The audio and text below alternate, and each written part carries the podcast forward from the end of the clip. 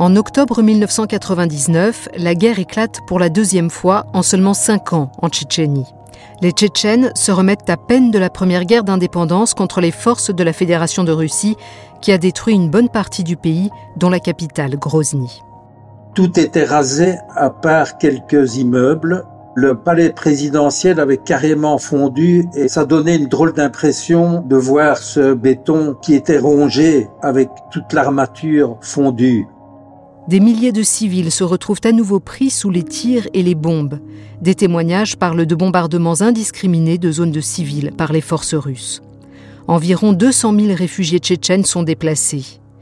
Beaucoup se sont réfugiés dans les montagnes au sud du pays pour essayer de passer en Géorgie. Le journal français Le Monde raconte. Ces groupes préfèrent aller en Géorgie plutôt qu'en Ingouchie, pays frère et voisin, mais membre de la Fédération de Russie, où les militaires russes bloquent la frontière à leur guise.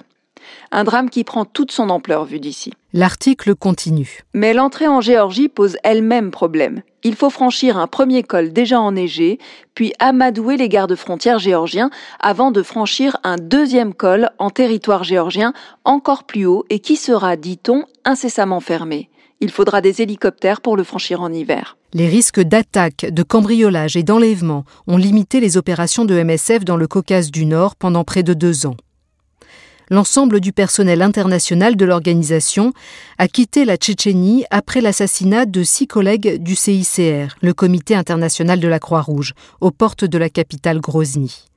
Les différentes sections de MSF évaluent leurs options afin d'apporter aide et protection aux Tchétchènes. Le docteur Jean-Hervé Bradol est directeur des opérations de MSF France. Nous avons fait lire ses propos.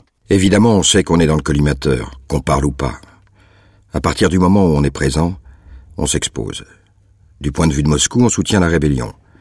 Mais on est aussi exposé du côté indépendantiste tchétchène. On a suffisamment fréquenté les groupes tchétchènes pour savoir à quel point ils sont incohérents, manipulés eux-mêmes avec des branches criminelles importantes.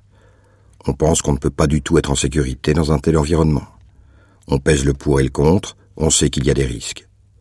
Mais les violences sont telles, à la reprise de la guerre, qu'on décide d'intervenir même si on s'expose à des incidents graves on travaille le plus intelligemment possible. MSF est dans une situation difficile qui soulève de nombreuses questions. Les prises de parole publiques risquent-elles d'empêcher l'accès aux populations vulnérables et de rendre la situation plus dangereuse pour tout le monde, voire de faire de MSF une cible? L'organisation doit-elle s'exprimer publiquement en s'appuyant sur des récits de réfugiés, bien qu'elle n'ait plus aucune activité opérationnelle en Tchétchénie? Face à un régime qui nie mener une guerre en Tchétchénie, est-il utile de déployer des efforts pour obtenir cette qualification? Est-ce véritablement le rôle de MSF de plaider pour cette qualification? Autant de dilemmes auxquels sont confrontés les membres du personnel de MSF qui sont sur le terrain dans le Caucase du Nord et ceux des sièges de MSF dans le monde entier. Je m'appelle Asia Chiab, vous écoutez Prise de parole publique de Médecins sans frontières, crimes de guerre et politique de terreur en Tchétchénie, 1994 à 2004, un podcast de MSF. Épisode 3, Plaidoyer sans accès. Nous arrivons maintenant à un moment où 500 000 réfugiés cambodgiens, 500 000 civils massés le long de la frontière, risque d'un jour à l'autre d'être repoussé. Alors que des centaines de personnes se faisaient massacrer, en direct, on nous expliquait que tout allait bien. C'est du révisionnisme en temps réel, c'est un mensonge absolument monstrueux. C'est une politique délibérée, systématique, planifiée d'extermination. Vu la non-efficacité de cette aide, de facto, ça entraîne une élimination physique de ces réfugiés. Un hôpital qui soigne des gens est un endroit qu'on ne doit pas bombarder. Even war has rules.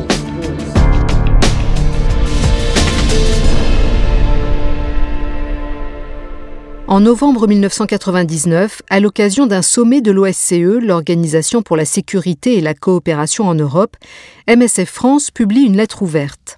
L'ONG appelle les chefs d'État des pays membres à utiliser tous les moyens en leur pouvoir pour obtenir des autorités russes l'arrêt des bombardements non discriminés, le droit de fuite vers la Géorgie pour les populations et l'accès pour les organisations de secours le coordinateur médical de MSF Hollande, ainsi que le directeur général et le directeur des opérations de MSF Belgique s'interrogent sur la pertinence de cette lettre ouverte. Ils sont également mécontents que la décision de la publier ait été prise sans consulter, selon eux, les équipes sur le terrain. Le directeur des opérations de MSF Belgique contacte par email les directeurs généraux, les directeurs de la communication et les directeurs des opérations du mouvement MSF. Ce n'est que maintenant, ayant plus de détails sur l'initiative et de retour du terrain, que je réalise que la forme et le timing ne correspondent ni à notre objectif de demander une assistance pour les populations vulnérables, ni à celui de confronter notre opinion de manière constructive à celle des autorités locales. Cela nous donnera juste la satisfaction, au siège, d'avoir pris la parole. À la fin de l'année, les forces de la Fédération de Russie lancent une attaque aérienne massive sur Grozny, coupant totalement la capitale du reste du monde. Dans son rapport de situation hebdomadaire, l'équipe MSF écrit L'armée russe a lancé un ultimatum le 5 décembre, ordonnant à tous les Tchétchènes de quitter Grozny dans les cinq jours, sous peine d'essuyer une attaque combinée aérienne et d'artillerie. Un nombre inconnu de civils reste piégé dans Grozny le service de migration de Russie a déclaré qu'il attendait la fuite de 20 000 à 30 000 personnes dans les cinq jours à venir.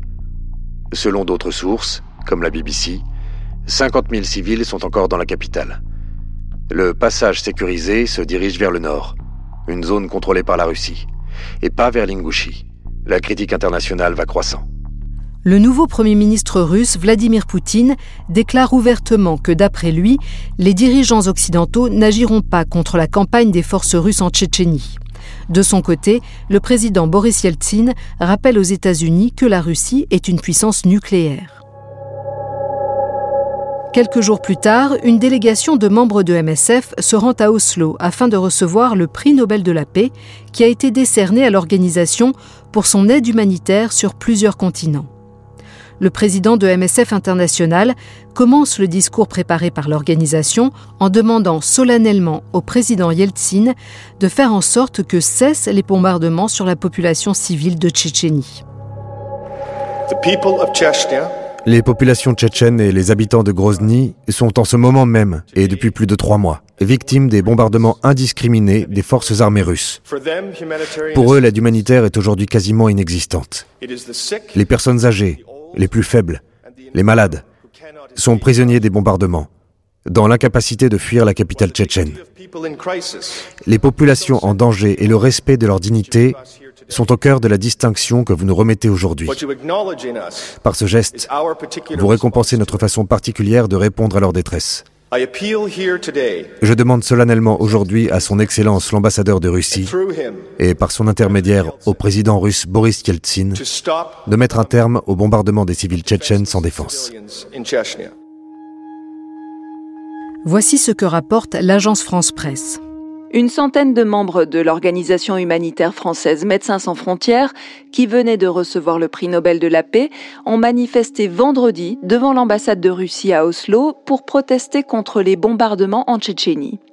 Des membres de MSF, arborant un t-shirt portant en lettres rouges l'inscription Grozny, étaient accompagnés de Tchétchènes et de membres d'Amnesty International, organisation défendant les droits de l'homme. MSF bénéficie d'une grande attention dans les médias. Mais certains de ses membres considèrent que ce coup médiatique n'est pas une bonne idée, en particulier parce qu'aucune activité n'est actuellement en cours sur le terrain en Tchétchénie. Le 13 décembre, les autorités russes ferment la frontière entre la Tchétchénie et la Géorgie. Certains civils se retrouvent alors piégés entre deux fronts dans le sud de la Tchétchénie.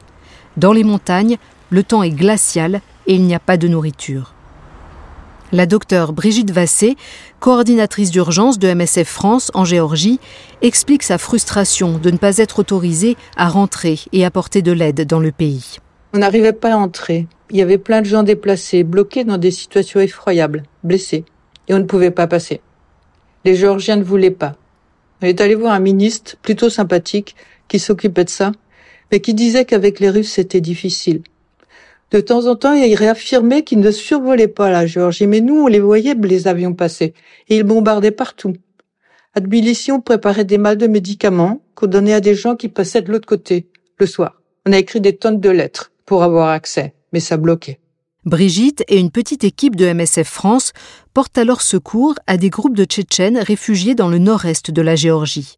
Ils sont environ 5000 à avoir réussi à passer la frontière avant qu'elle ne ferme. L'équipe recueille des témoignages auprès d'une vingtaine de réfugiés tchétchènes et de leurs familles. Ces récits permettent d'évaluer leur situation, mais fournissent également des informations sur les conditions de vie de la population civile au sein de la République de Tchétchénie. Brigitte raconte au journal français Le Monde ce dont elle a été témoin. Les réfugiés transitent par Tchatili, situé à la frontière en pleine montagne, à environ 2600 mètres, où MSF va installer des tentes chauffées dès que la météo le permettra. 4000 réfugiés ont été accueillis dans des familles de la vallée d'Armeta, à 100 km au sud de Tchatili. Ces gens sont traditionnellement en contact avec les Tchétchènes et linguistiquement, ils peuvent se comprendre. Le millier restant est hébergé dans des crèches et des écoles de la même vallée. Elle poursuit. Ils ont l'air beaucoup plus désespérés que lors de la première guerre en Tchétchénie de 1994-1996, qu'ils qualifient aujourd'hui de guerre démocratique. Il raconte qu'à l'époque, ils pouvaient toujours trouver répit dans un village voisin si le leur était bombardé. Cette fois, ils sont harcelés sans relâche, ne savent pas où aller. Beaucoup ont l'air perdus, anéantis, incapables de penser au lendemain. Ils disent ne pas comprendre pourquoi les Russes cherchent à les exterminer. Les informations recueillies grâce aux témoignages des réfugiés tchétchènes sont publiées dans un rapport intitulé La traque des civils. Ce rapport dresse un tableau lugubre de la vie des réfugiés.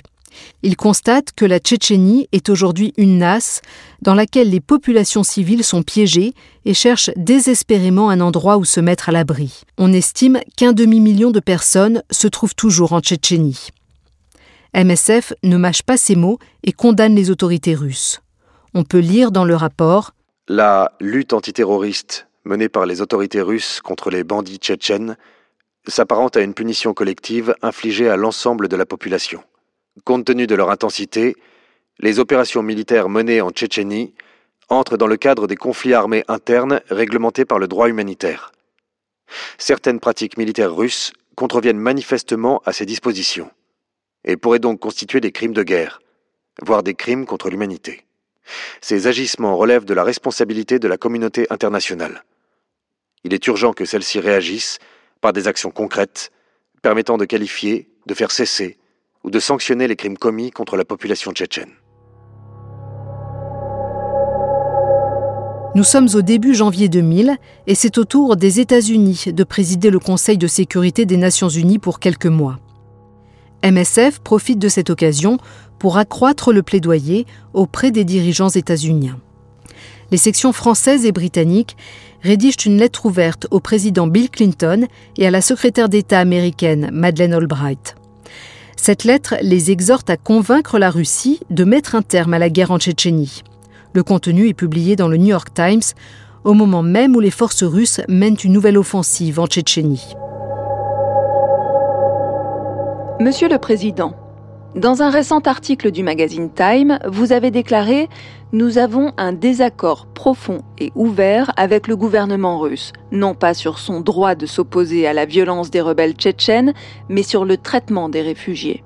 Monsieur le Président et Madame la secrétaire d'État Albright, ces propos contre la violence en Tchétchénie sont encourageants, mais ils ne veulent pas dire grand-chose, sauf s'ils permettent une amélioration rapide de la situation humanitaire en Tchétchénie. Vous devez persuader la Russie de respecter ses obligations vis-à-vis du droit humanitaire.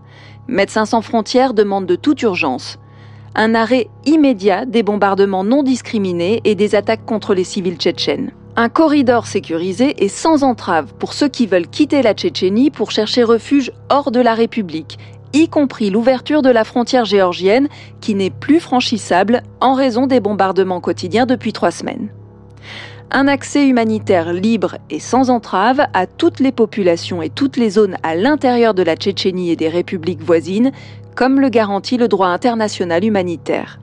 Nous vous demandons instamment de porter toute votre attention sur cette question. MSF accuse les forces russes de commettre des crimes de guerre et soulève la question suivante. Pourquoi les plus hautes instances politiques des États-Unis ne se préoccupent-elles pas du sort des Tchétchènes comme elles l'ont fait pour la population du Kosovo en 1999. La lettre est reprise par de nombreux médias internationaux. Mais là encore, au sein de MSF, la lettre ouverte ne plaît pas à tout le monde. Certains pensent qu'elle aurait plutôt dû être adressée au gouvernement de la Fédération de Russie. La décision de MSF États-Unis d'acheter des espaces publicitaires pour sa publication suscite également quelques critiques, comme le montre cet email que la responsable de la communication de MSF International, Samantha Bolton, envoie à ses collègues. J'ai été choquée de découvrir que MSF avait payé environ 100 000 dollars pour la page publiée dans le New York Times. Cela n'a été mentionné nulle part dans les documents demandant des signatures ou dans le contenu. Je ne pense pas que MSF devrait dépenser autant d'argent dans une campagne de témoignage alors que nos opérations sont très faibles et que nous n'avons probablement pas dépensé autant d'argent que nous n'en avons dépensé sur cette publicité. Ce type de décision va également bien au-delà du bureau des États-Unis. Personne, ni aux opérations, ni dans les autres sections, n'était au courant, pas même les DIRCOM. Combien avez-vous budgété pour d'autres actions de ce genre dans l'année? Il y a sans doute d'autres moyens de faire du témoignage qu'en dépensant de l'argent.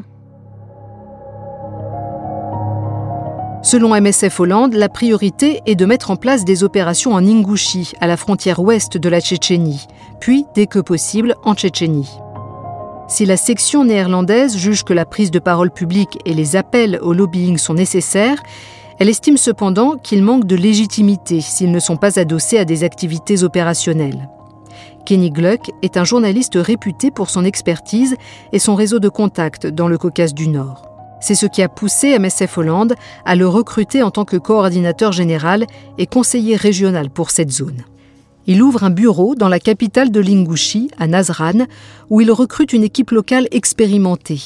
Celle-ci commence à organiser la distribution de médicaments et de matériel dans les hôpitaux de Tchétchénie, ainsi que dans les camps de réfugiés tchétchènes de la région nous avons fait lire les propos de Kenny Gluck. On voulait que nos programmes soient lancés avant de commencer le plaidoyer, et non pas commencer le plaidoyer en même temps que nos premières tentatives pour entrer en Tchétchénie. Il y avait déjà beaucoup d'informations sur la Tchétchénie. Dans tous les journaux, on parlait des violations du droit humanitaire, des organisations comme Human Rights Watch, qui faisaient du plaidoyer à partir de ce qui sortait de Tchétchénie. Donc on pensait que notre parole, surtout sans notre présence, euh, ne changerait pas grand-chose. Il était plus important de nous installer, de mettre en marche nos programmes et de commencer ensuite à mettre en œuvre une éventuelle stratégie de plaidoyer. D'autres membres de MSF Hollande restent sceptiques au sujet de la légitimité de publier les témoignages des réfugiés dans le rapport La traque des civils. Michiel Hoffman est un membre de MSF Hollande qui sera par la suite coordinateur pour le Caucase du Nord. MSF France a sorti ce gros rapport. Mais à ce moment-là, personne de MSF n'était présent sur le terrain. Donc, en fait, l'intégralité du rapport reposait sur des témoignages de gens qui avaient fui la Tchétchénie et trouvé refuge en Géorgie. J'ai dit que si MSF n'avait aucune présence sur le terrain en Tchétchénie, alors euh, je trouvais ça un peu faible, que c'était un témoignage de seconde main, dans le sens on nous a dit plutôt que on a vu. La force du plaidoyer de MSF a toujours reposé sur notre présence, sur le fait que nos équipes sont témoins des choses. C'est ce qui rend notre plaidoyer légitime. Mais quand vous commencez à faire ce genre de plaidoyer, qui est un peu le même que ce que MSF a pu faire vis-à-vis de la Corée du Nord, des réfugiés nous ont dit que... Je dis ok, on a tous entendu des réfugiés raconter des faits, mais ça ne veut pas dire qu'on les a vus. Et c'est ce qui fait la différence. Donc, après ça, il a été décidé pour la Tchétchénie d'avoir une approche plus systématique pour ce genre de plaidoyer contre la violence. Il doit être basé sur le témoignage de médecins employés par MSF, qui ont vu un patient présentant une blessure de guerre et qui ont interrogé ce patient sur l'origine de sa blessure. Fin janvier 2000, au retour d'une nouvelle délégation de ses membres envoyés dans le Caucase du Nord, l'Assemblée parlementaire du Conseil de l'Europe se réunit pour débattre en urgence. La veille du débat, les sections de MSF dont les sièges se trouvent dans les pays membres du Conseil de l'Europe envoient une lettre ouverte aux chefs des États membres. Elle leur demande de reconnaître officiellement l'état de guerre en Tchétchénie et de rappeler à la Russie son devoir de respecter le droit international humanitaire applicable à la guerre. Dans cette lettre, on lit notamment il n'existe à ce jour aucune région où les civils puissent vivre à l'abri des attaques russes ou des combats, même dans les zones reconquises où règne l'arbitraire. L'adjoint à la responsable juridique de MSF raconte. Nous avons fait lire ses propos. Le seul espace qu'on avait, c'était le Conseil de l'Europe. Dans le panorama des organisations intergouvernementales, c'était la seule organisation qui continuait à discuter de la Tchétchénie du point de vue politique et du point de vue humanitaire et des droits de l'homme. Il y avait notamment au niveau de l'Assemblée parlementaire quelques députés actifs qui essayaient vraiment de faire bouger les choses, mais qui se retrouvaient confrontés à l'exécutif du Conseil de l'Europe. Le secrétaire général, en particulier, était sous pression du comité des ministres du Conseil de l'Europe.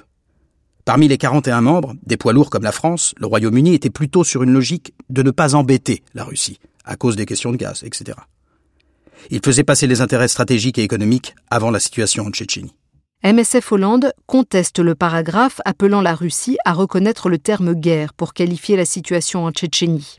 Dans un email adressé à l'adjoint à la responsable juridique de MSF, le responsable des affaires humanitaires de MSF Hollande écrit Même si la Russie se dit engagée seulement dans des activités qu'elle qualifie d'antiterroristes, personne ne dit que le droit humanitaire ne s'applique pas, pas même les Russes. Aussi, pourquoi devrions-nous en faire des tonnes pour convaincre le Conseil de l'Europe de déclarer formellement que c'est bien une guerre qui se déroule, ce qu'ils ne feront pas, et qui n'est pas nécessaire pour que le droit humanitaire s'applique Il est acquis que le droit international humanitaire s'applique. Le problème, c'est que les gouvernements ne condamnent pas suffisamment le fait que la Russie se permette de le violer. Pour nous, demander cela aux États européens revient à laisser penser que nous le faisons pour que le droit international humanitaire soit appliqué ce qui n'est pas notre position. Les responsables de MSF Hollande avancent également que la déclaration de MSF pourrait être interprétée comme une prise de position dans le débat politique sur la légitimité d'un gouvernement séparatiste tchétchène. Cette question est controversée dans la société russe et ses médias. Finalement, la section néerlandaise publie la lettre sans y inclure ce paragraphe litigieux. Quoi qu'il en soit, le Conseil de l'Europe se refuse à sanctionner la Russie. Il affirme toutefois que l'État russe a enfreint certaines obligations imposées par la Convention européenne des droits de l'homme et par le droit international. Le Conseil appelle à un cessez-le-feu immédiat et à l'ouverture d'un dialogue politique avec le gouvernement tchétchène élu. Le ministre russe des Affaires étrangères, Igor Ivanov, prononce, lui, un discours devant le Conseil dans lequel il réitère que ce qui se passe en Tchétchénie n'est ni un conflit, ni une guerre. Il affirme que la Russie conduira jusqu'au bout son opération antiterroriste. L'AFP rapporte.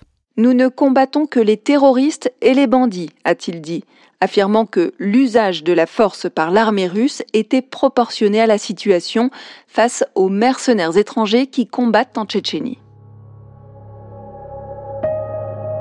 Le 3 février 2000, les forces russes annoncent qu'elles se sont emparées de Grozny. Elle harcèle les blessés ainsi que le personnel médical des hôpitaux et continue à maintenir les équipes de travailleurs humanitaires hors de la capitale.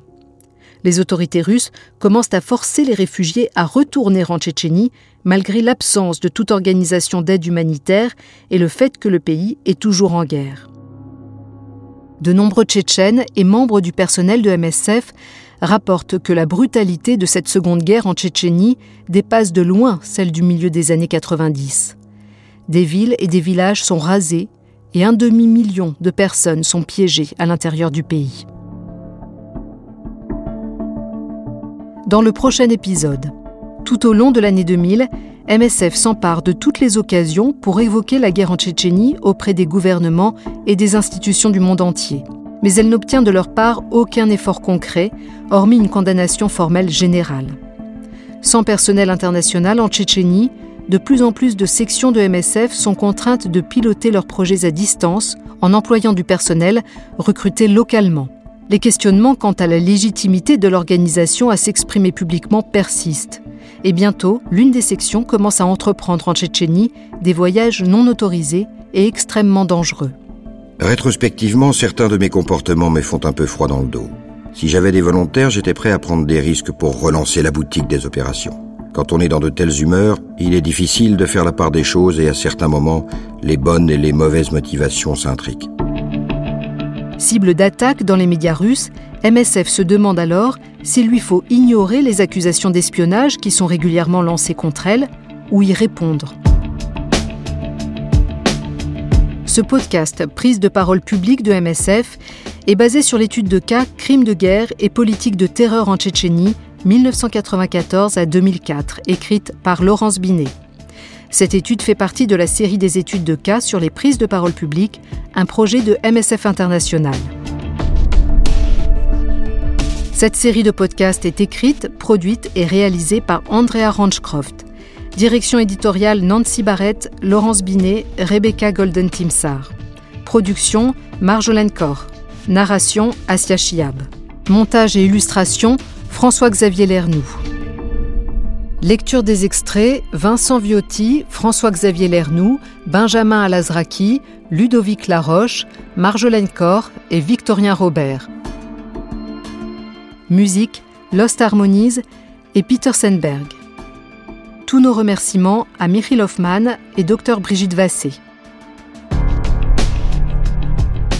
Pour lire l'étude complète et découvrir toutes les autres études de cas, rendez-vous sur notre site web msf.org/speakingout. Merci de nous avoir écoutés.